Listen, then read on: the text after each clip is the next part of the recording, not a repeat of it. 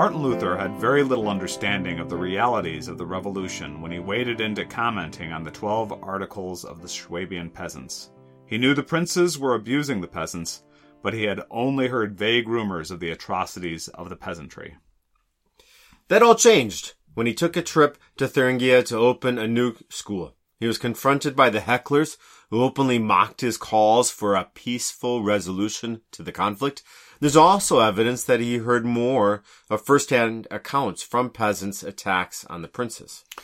When Luther returned to Wittenberg, he wrote a sharp rebuke of the peasantry with language so harsh that his friends pleaded with him to soften it. But Luther would not be swayed, releasing Against the Robbing and Murderous Hordes of Peasants in May of 1525 a book that Luther advocates have repeatedly had to explain and defend for the past 500 years. I'm Mike Yeagley. And I am Evan Gertner, and this is Grace on Tap. Grace on Tap is a podcast dedicated to a discussion on the history and the theology of the Lutheran Reformation, all over a nice cold beer. All right. So, some background on where we've been so far. We had an episode where we talked about the 12 articles of the peasants of Swabia and then we included a note at the end that stated that they were open to being corrected by scripture.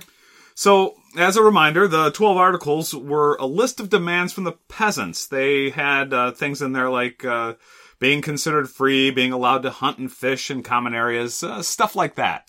It was it was things of independence that wanted them to be a part of the state and yet have a voice.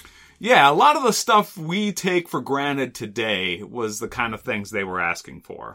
Now, part of their language was not just simply about matters of state, though. There was a lot of integration and enmeshing with Christian aims and things like that. And so Luther was pleased that they were claiming to be uh, ready to be corrected based on scriptural guidance, but he was also su- suspicious of this claim. So Luther, one of his quotes here is, if this offer of theirs is only pretense and show, then without doubt it will accomplish very little, or, in fact, it will contribute to their great injury and eternal ruin. So Luther had concerns that they were enmeshing and, and integrating into their concerns some Christian principles. And that, I, I think, you know, he had this uh, this idea that well, he was, I guess he was suspicious. At my my read was that he was suspicious that when they said that they were open to being corrected, well, they weren't really open to being corrected. They had their hearts set on these freedoms, mm-hmm. and uh, and, and they, you know, oh yeah, yeah, yeah, we'll be corrected, but we know we're right, type thing. Yeah, that's the, that's how I read Luther. It know, was not an uh, there. Twelve articles was not an initial draft uh, ready for negotiation. It was kind of like do this or there's a revolt coming. Yeah, and, and, you know Luther they put this thing at the end with the idea that okay we're going to be all humble, we're open to being corrected, blah blah blah. But eh, Luther was a little suspicious, and I think rightfully so. And and time will you know the story will show that he was absolutely right. Yeah. So in the spring of 1525, Luther was invited by Count Albrecht of Mansfeld to visit Eisleben in Thuringia to open a new school. And Luther, he agreed to attend and he brought along with him his friend Philip Melanchthon. Uh, these two are largely considered uh, the ones who figured out the modern educational system in Germany. So oh. to have them open up a school, Philip Melanchthon is in many ways in Germany remembered as the founder of modern education in Germany. Now the writings I saw on this said it was specifically a Christian school, which was were all schools Christian then? Is it? I, guess I, I, I was I'm not entirely clear on that, but that's yeah. I'm not sure what distinction that makes, except maybe that it's not related to a monastery. Oh, okay. So it's a, a public school that's not being supported by the church, but is a Christian school supported by the state. Okay. Maybe that's what it's being. Yeah, yeah. I, I, saw a few references that this was a quote unquote Christian school. Uh, and uh, you might hear in the background a little shaking of a dog collar. We have a Elfie, a Jack Russell Terrier, uh, next to me because I wanted to have a dog to pet throughout this stressful conversation. Evan gets upset whenever we talk about. The, so this is my comfort dog. the riots, the riots, and the murderous hordes. Actually, no, it's just a little dog sitting we're doing. anyway, going on. We uh um yeah, so uh, you know, Luther agreed to attend, and uh, he was aware of the problems between the peasants and the lords, but he he really was seems to be unaware of the violent turn that things took that spring. Uh, as far as we can tell, Luther really became aware of the violence of the the peasant of the peasants during this trip while he was going into Thuringia. Groups of peasants had plundered and destroyed castles, monasteries, and churches, and the peasants were emboldened because the lords were hesitant to fight against them. Now, the lords were hesitant for a couple of reasons, and both of them had to do with Frederick the Wise. First of all, Frederick was very ill. Uh, he was on his deathbed. Uh, so there was really no real leadership. And then the second thing was that, you know, F- Frederick knew that the, that the lords and the princes were treating the peasants poorly. And, and so he was really hesitant to comment on the revolt because he was hoping that there'd be negotiation that would work through this and give the peasants a, a fair, more of a fair shake. I think. Luther had strong confidence in the appeal to reason a- and maybe didn't always understand the self-interest of politics and thought that if the, the nobles heard the concerns of the peasants uh, and they would take that all in and there would be a confession and moment of truth a- and reconciliation and and maybe this is his ambitious that truth uh, would be stronger than self-interest Well, and there's reason for that, right? He had, through his writings, just proclaiming the gospel there in Wittenberg, he had changed Europe. And so he had firsthand understanding of the power of the pen and the power of discussion and, and, you know, and, and so he was, It's the age of humanism. Yeah. And Erasmus and this confidence that if we speak um, with the sources and, and speak to one another, there will be a path to truth that maybe by tradition had been silenced. Yeah, and, and so, you know, so Luther has this this this hope that that negotiation is going to work, and and that and between negotiation and the Word of God and the call for peace and and and solid you know evangelical preaching, that this would work its way through. So Luther attempted to help by preaching to the peasantry. He realized that the peasants, though, were listening to other preachers, like Thomas Munzer, when he was heckled in the middle of a sermon in Nordhausen. So when when Luther was heckled like that, and they and I, I at least the one time, and I don't know if it happened multiple times, but he was furious, and he became convinced that the the peasants would not be stopped by either negotiation or by preaching. So he writes, uh, he returns to Wittenberg and he writes his opinion on the issue. So we can get a flavor of Luther's thinking from the name of the publication, and uh, there's different translations of it. One is against the robbing and murderous hordes of peasants. So he's not a neutral observer. He's Not any longer. Not any longer. The, the robbing and, and murderous hordes. I, yeah, that's yeah. He he's not really he's not really coming down easy on them. No.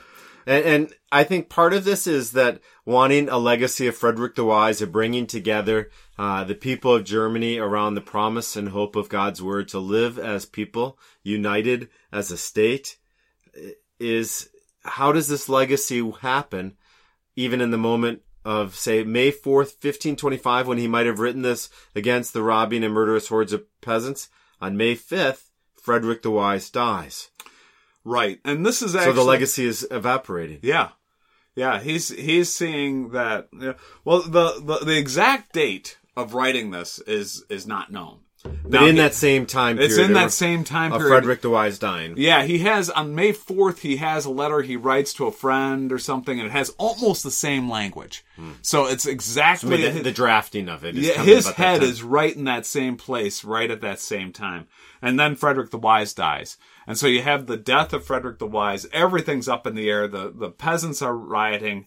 Uh, it's it's things are looking bad at this particular moment.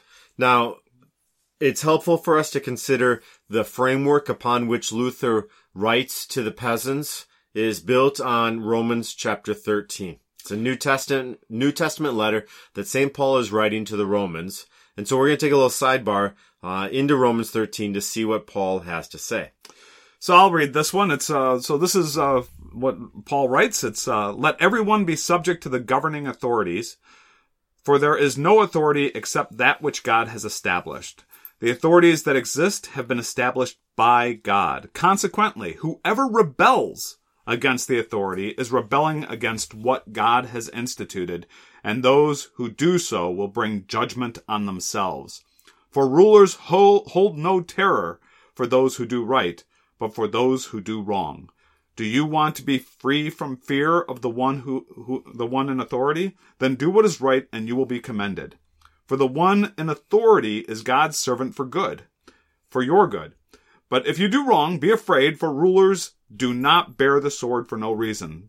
They are God's servants, agents of wrath to bring punishment on the wrongdoer. Therefore, it is necessary to submit to the authorities, not only because of possible punishment, but also as a matter of conscience. So that's that's a Paul. Paul is really addressing exactly rebellion in mm-hmm. this. I mean, he he specifically highlights whoever rebels against authority. So it's it's easy to see where Luther is. You know, Luther seems pretty well lined up with you know. And as we read this, this and we're gonna have to keep that in mind. You know, Paul comes out very strong about about rebels. Luther comes even more strongly, but it's based on this. For Luther, the establishment of the state is something that is a divine institution. Just as the church is a divine institution uh, given to us by God to be the means by which the word of God is preached in our time the sacraments are administered in our time, God has established the state so that in our time peace and order can be maintained. Now, one of the things, I mean, my, my own head goes to, you know, uh, the industrial, industrialized killing machines of, you know, so the 20th century, where these countries, where these leaders are going out and they're, they're killing as many people as they can of their own Pol Pot, uh, uh, Hitler, you know, Stalin. I mean, these, these guys, this is, uh, like I said, they're, they're effectively industrialized killing machines. Um, and, and so, you know, this, this particular reading, and that, of course, Luther had no two things. Luther had wasn't thinking of obviously wasn't thinking of Stalin. No. Yeah, and and so so that's that's one wrinkle uh, I think we would like to untangle a little bit as we go on into this. And then the second thing is what I always keep in mind when I'm reading Paul here. Paul, this was was this written during the era of Nero? I mean, it's not like the Roman authorities were were playing patty cake with uh, with the Christians in this era. You know, this was these guys were were could be pretty corrupt. You know. Yeah, so this would have been written a, a, little bit before Nero. Okay. I think, but around that same time period where persecutions can happen. Uh, there's still the optimism, I think, in Romans. Okay. Uh, that speaks to the idea that God will use the state uh, authorities to preserve order and and don't become the instrument of disorder through your insurrections. Yeah, and and, you know, I mean, the the Christian early Christian church never became disorderly, mm-hmm. even in the face of horrible persecution. But that's we'll, we'll untangle all. We'll start. We'll try to untangle some of this. So a lot to talk about. I, yeah, I don't know if we'll be able to completely explain Luther's concept of uh, two kingdoms and what it does in the face of sinful flesh in charge in the state, or how do we say even when sinners are in charge of the state, God is still in charge of the state. Yeah, and, yeah. And, and, so our patience with what uh, government is doing is somewhat made possible by the fact that God is even more in charge than those weak and broken people that are presently appearing to be in charge. Yeah, it's going to be. Uh, we'll we'll we'll touch. Uh, you're right. We, this is we could have a, a, whole series of podcasts just on this, but we'll just touch on some of it. We'll get some of our thoughts out there, and you know, it gives us some perspective why Luther reacts the way he does to the murderous hordes of the peasants is because he finds them proposing disorder. Yeah. When the whole purpose of the state is to maintain order. Right. Well, let's let's take a beer break. I could use one. Okay. Today's so, beer is uh, M43 and it is an Indian Pale Ale named after Michigan Highway 43 which runs through Williamston.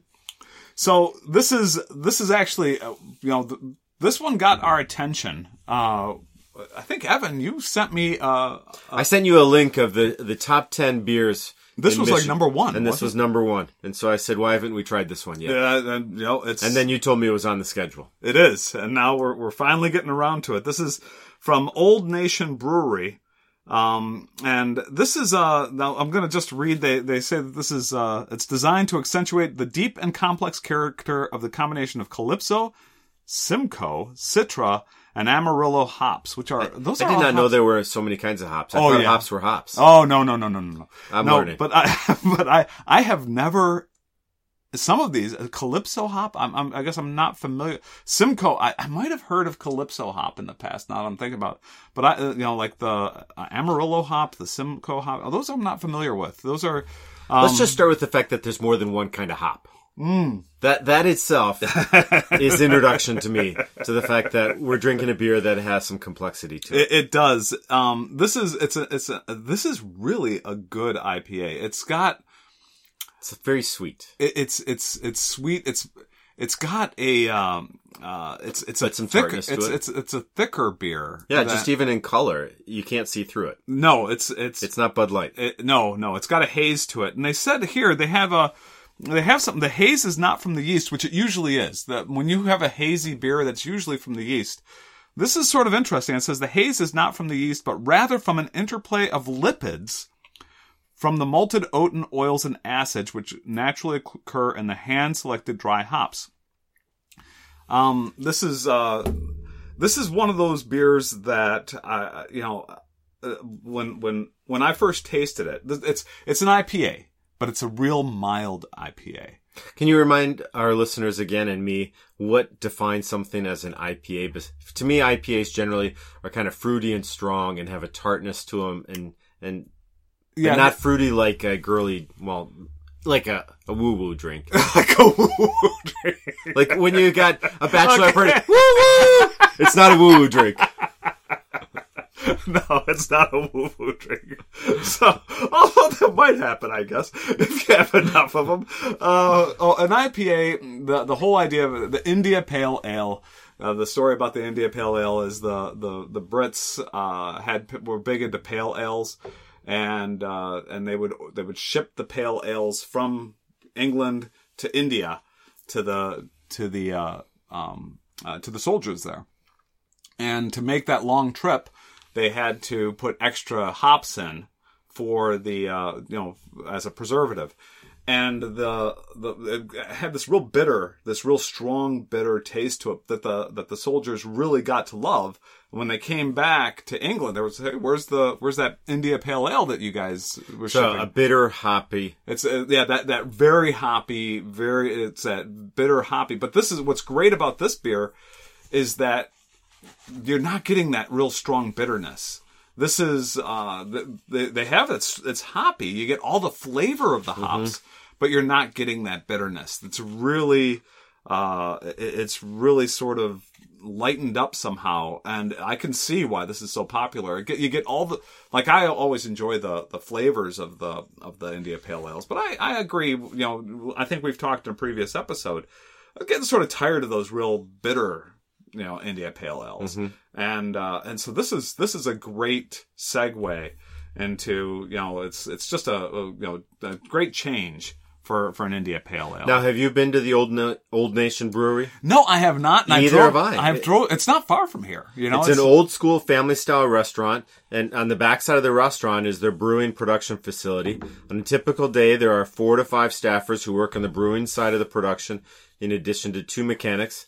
There's several workers who are part of the production portion, mainly in charge of the canning of the beer, because Yeah. they do can their own beer. Now, this is a, a brewery that's put together by a couple of guys named Travis Fritz and Nate Reichsey. Reichsey, I guess is how to pronounce that. I don't know.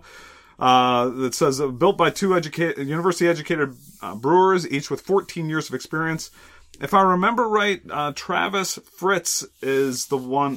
Uh, the the Nate Reichsey is a uh, more of the biz or Rick Rick Gersey was the the the businessman. There's another guy, uh, Rick Gersey is the the businessman.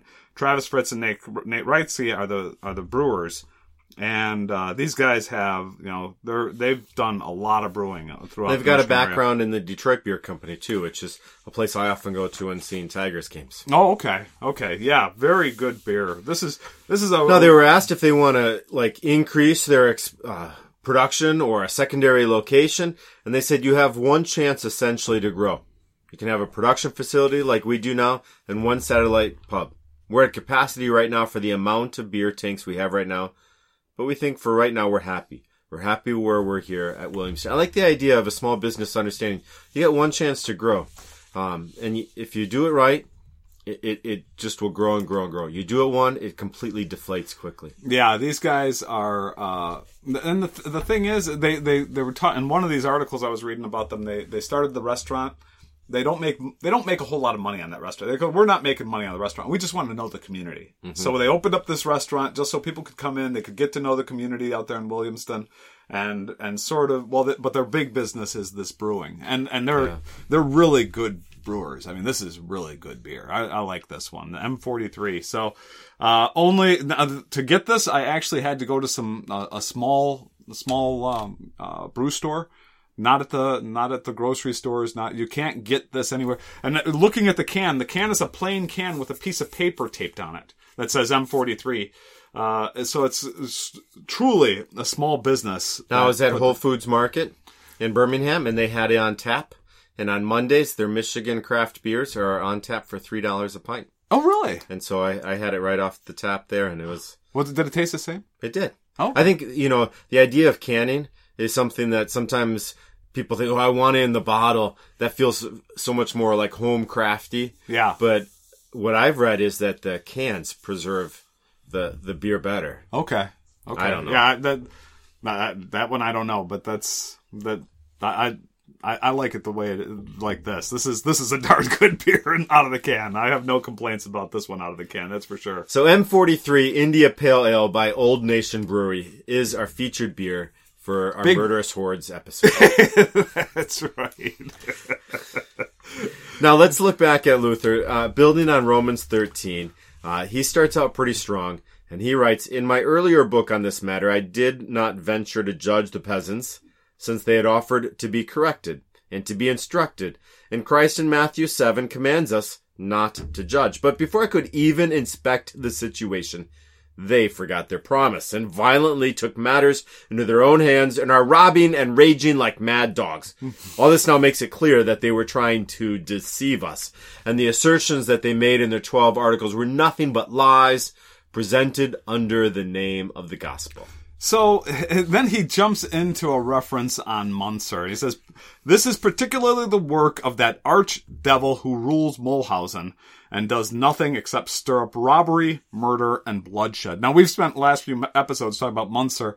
And we'll get to him in the next episode as well. So we're going to focus more now on Luther's response to the murderous hordes of peasants. Mm-hmm. And so he identifies three terrible sins that he believes are driving their actions into the wrong direction.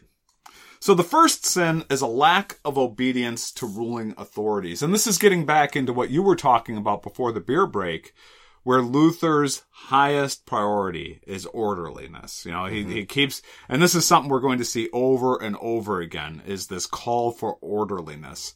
And I think the reason that Luther has this idea that the state preserves order is so, so, that we have a peaceful place in which we can share the gospel. Yeah, yeah. So uh, just go to Luther. He says here, in the first place, they have sworn to be true and faithful, submissive and obedient to their rulers, as Christ commands when he says, "Render to Caesar the things that are Caesar's." and in Romans 13 he, uh, says, Let every person be subject to the governing authority. So Luther's reminding us that in Scripture, we find obedience to the ruling authorities is, is something that both Christ and St. Paul advocate for.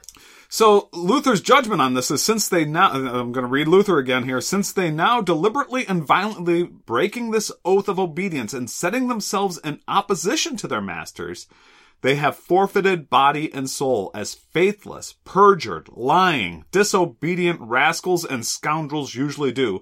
St. Paul passes this judgment on them in Romans 13 2 when he said that those who resist the authorities will bring a judgment upon themselves. This saying will smite the peasants sooner or later, for God wants people to be loyal and to do their duty. So it's hard to do your vocation when you have placed yourself in opposition to the one that God has placed in charge of you. Yeah, this is, and I, I, uh, some place in here, and maybe we'll we'll stumble across. I don't know if I, we have it in our notes or or not. Luther talks about how when when we rebel against governing authorities. Right? God has played, so now we're in this, this, this state of rebellion against governing authorities. Who is our authority? Mm-hmm. You know, we, we have, we are, if God put this person into authority over us, we have rebelled against God. We're rebelling against his, his servant in this position. So we, we are now making ourselves God and the civil authority. So this is in Acts four and five that that character of Peter and John when they're brought before the Sanhedrin council and and told to stop preaching in the name of Jesus. And Peter says that we must obey the word of God rather than you. We will keep on preaching Jesus. When we are in opposition to the authorities above us, we can only do so when the question of the freedom to proclaim the gospel is at stake. And even then, our disobedience only stretches as far as our ability to find space to preach the gospel. So, so, so what you're saying is that, like, in this case, if because the because the gospel was not being constrained by these particular authorities, there was no right to to rebel against that. Yeah, and that's I think a struggle because we often will say, well, if there's an attack on my body, then I have a right to rebel. And he's saying body and soul cannot be threatened by the authorities of this state. The only way we bring our soul into um, worry is when we act against those whom God has placed above us. So you said body and soul. Did you just mean the soul can't be threatened by the state, or because the body certainly can be, right? So body and soul threats. The big danger is I can take the injustice against my body. And and then in the concept of well, what can the state do against my soul? Nothing. Because my soul is secured by what Christ has done. So what reason do I have to rebel is when the state is preventing my ability to care for another person's soul. Mm.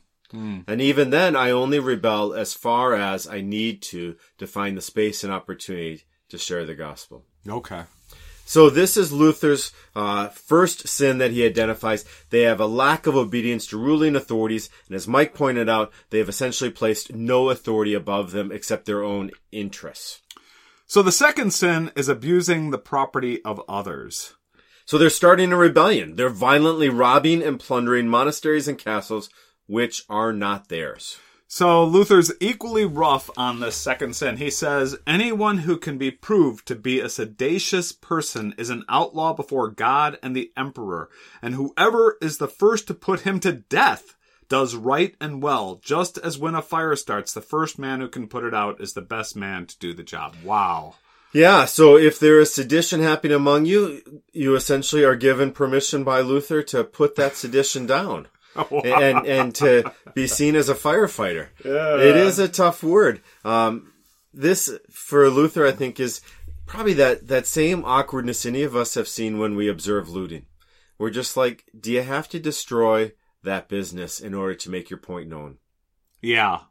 Yeah. And and for Luther, it just makes no sense.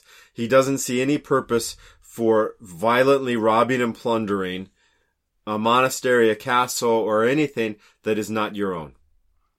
Okay. So, So I think for Luther, he, he just doesn't have space for that outrage, that rage that is against the machine of the state and just is seeking some venue for anger. He, for him, uh, your anger against the machine of the state will find no satisfaction by causing more damage. well, this gets back into, and uh, I mean, uh, obviously, I I got maybe I shouldn't say obviously, but uh, I'll, I'll I'll put my vote in here, which is that you know I think Luther goes a little too far here. Yeah. You know, I, I think you know. So call- is it, the far isn't his criticism of looting and plundering as more the permission he gives for anyone to murder the looter, to Yes. murder the plunderer. yes. Because you're like, is that the right way to, To stop the plundering is to then plunder the plunderer? to kill the plunderer. Yeah, to kill the know, plunderer. There, there's there's better options available, you know, and and and so Luther goes to this this extreme position. Um, but I, I think it gets back to you know, okay, so so we disagree with Luther's solution for the problem. We agree that the problem of, But of we- plundering and robbing a location that's not your own to try to bring about reconciliation is not really going to bring about any reconciliation. It's just going to bring about robbing and plundering. Right. And and that this gets back to that that earlier point that okay, what we really have here is where somebody is making themselves their own god and authority. Yeah. You know, they they they are These completely property rejecting, lines no longer mean anything. Yeah, they're completely rejecting all authorities, including anything put together put in place by God. And and so that's a huge problem. The solution to it is something less than killing that person. But that's Now, Luther is aware that this statement of his could be shocking, and he writes, Rebellion is not just a simple murder. It is like a great fire which attacks and devastates a whole land.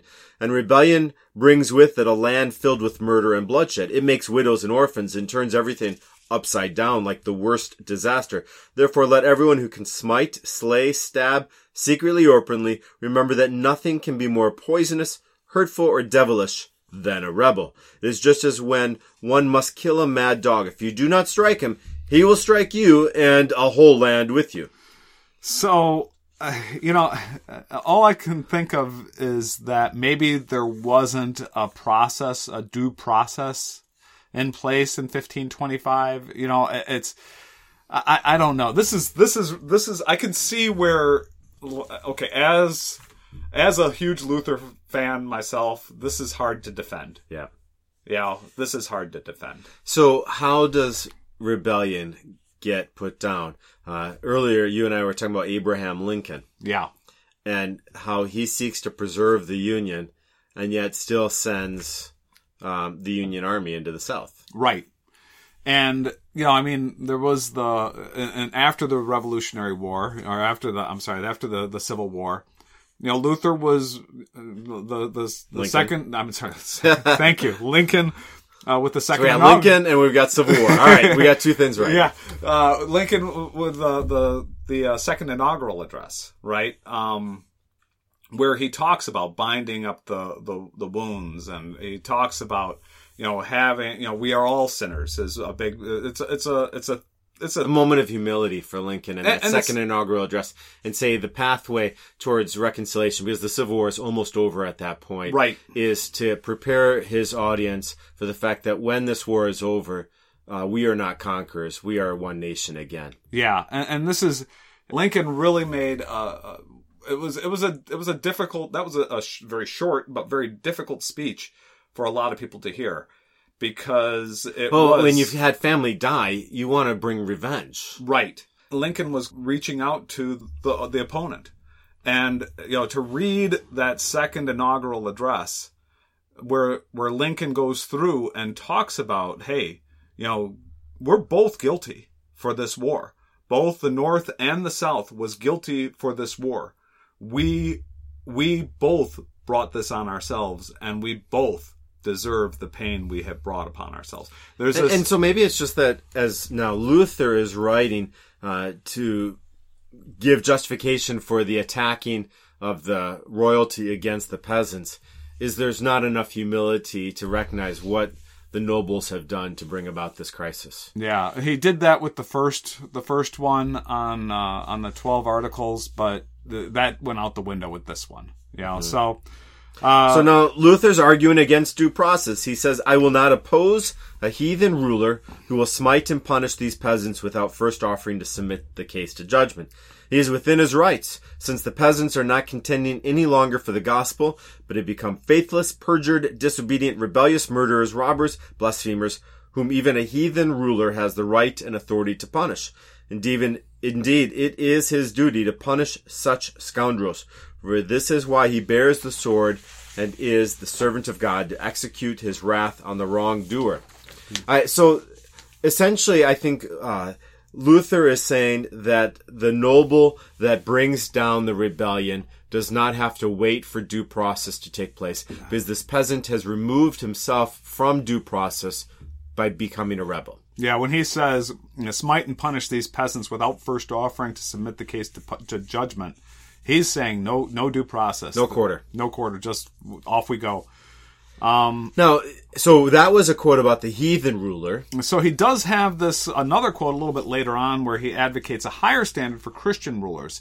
If the ruler is a Christian and tolerates the gospel so that the peasants have no appearance of a case against him, he should proceed with fear. First, he must take the matter to God, confessing that we have deserved such things, and remembering that God may perhaps have aroused the devil as punishment upon all Germany.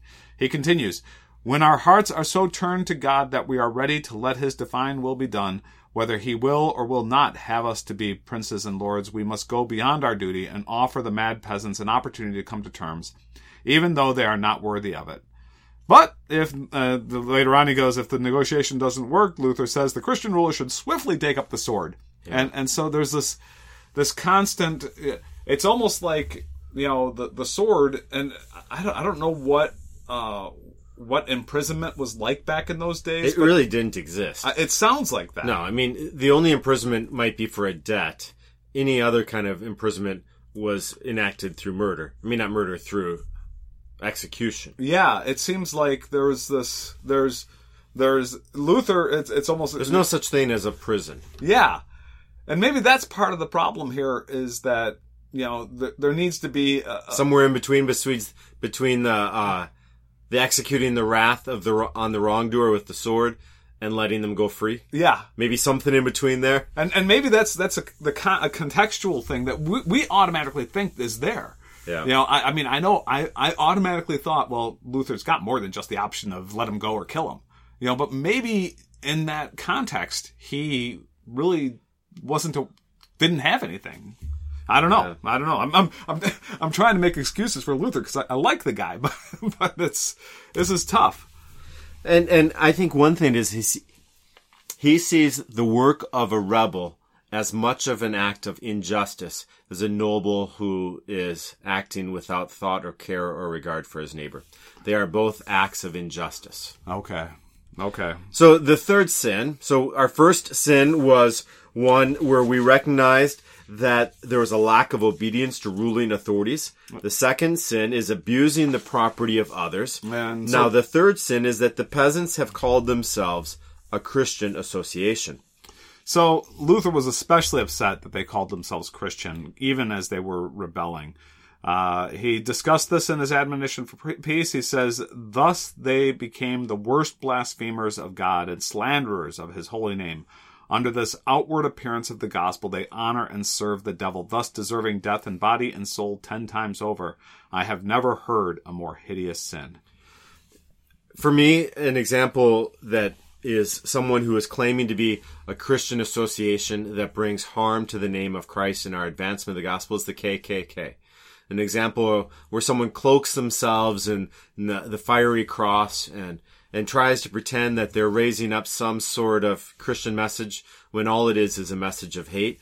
I, I, find that to be an atrocious sin. And this is largely what Luther is identifying that when the peasants have labeled themselves as a Christian association, but are doing nothing to care for the neighbor, but instead are bringing harm to others through their plundering and robbing, then they are doing harm not just to their neighbor, but then to the very advancement of Christ in His kingdom. Mm, mm, yeah, uh, that uh, um, that is one that is certainly uh, you know it's hard.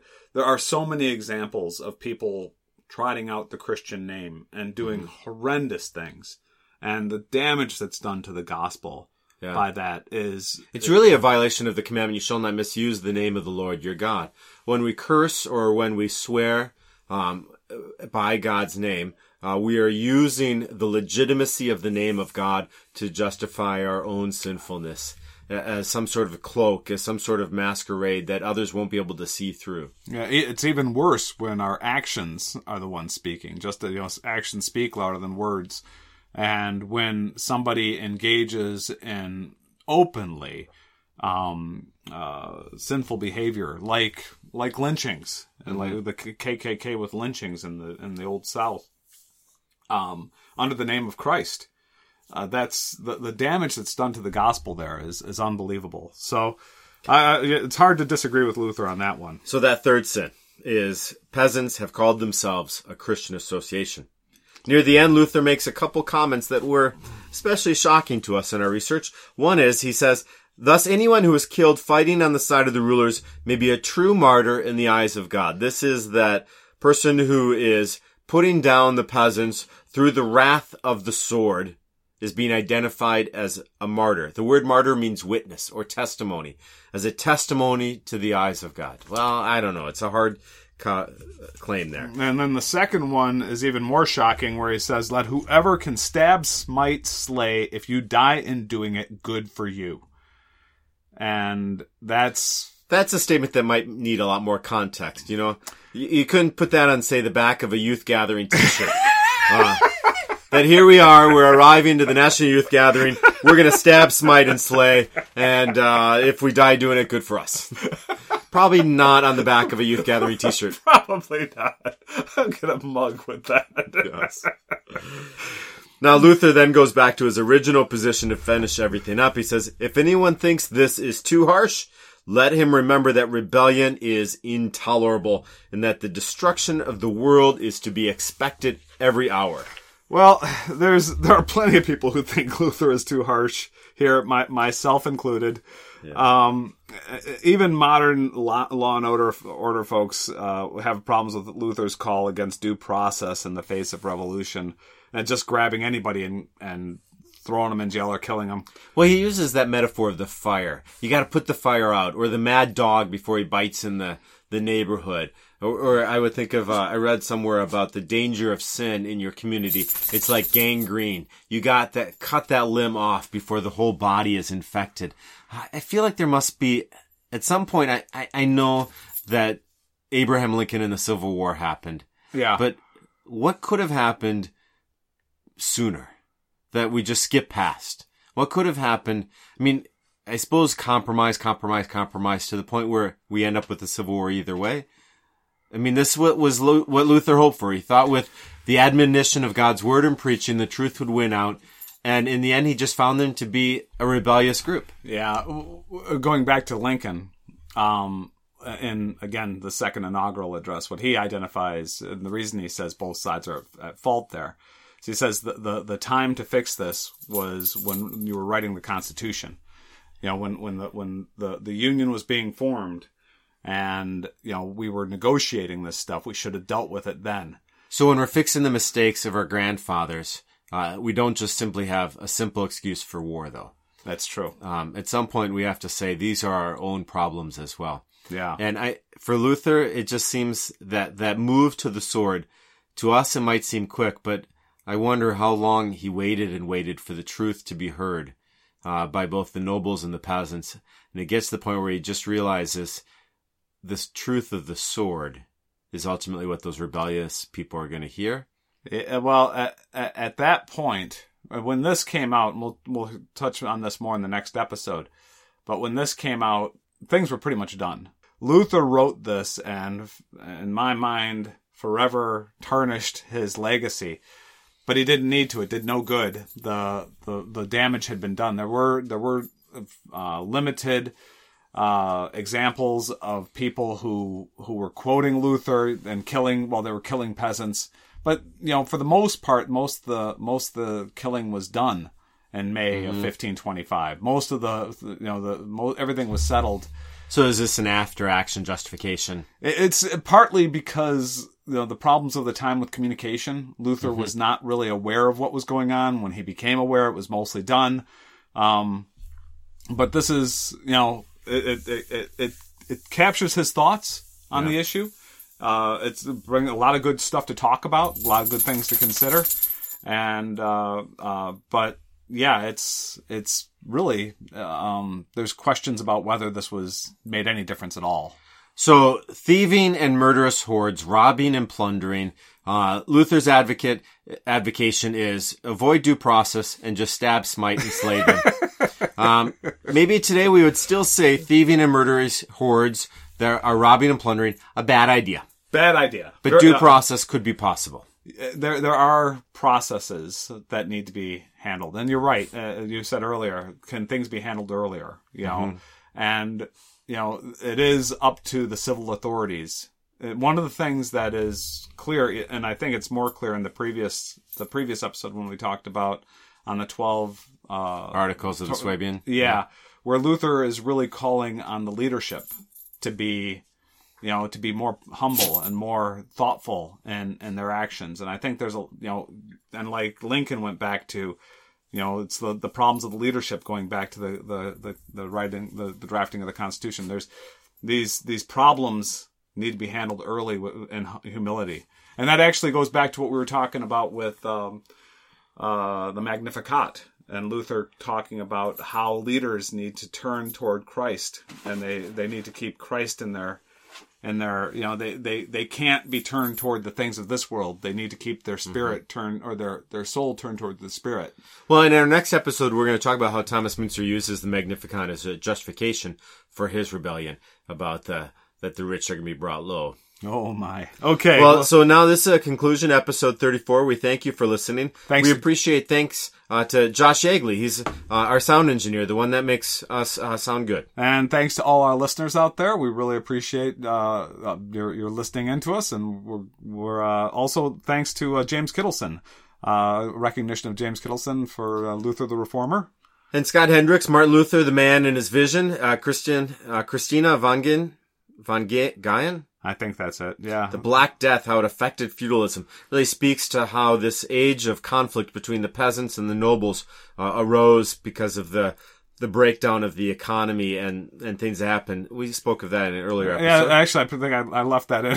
I, I copied it over. Some this. good background. Yeah, and uh, then Eric Gritsch, uh, Thomas Müntzer, A Tragedy of Errors, and then Luther's Works, forty six. And then there's some good background information on Wikipedia so we can place things into a timeline and a context as well. You can email us at graceontap.podcast at gmail.com. Let us know if you would like to host a road trip where we show up at a brewery near you and we um, encourage and support some good Christian dialogue about issues that Luther has written about. You can also catch us on graceontap-podcast.com or we have a Facebook page, so you can go to Facebook and like us. We'd appreciate that. And any reviews you place on iTunes can help our podcast appear um, higher in search engines when people are looking for um, a podcast about grace and beer. Very good. Prost.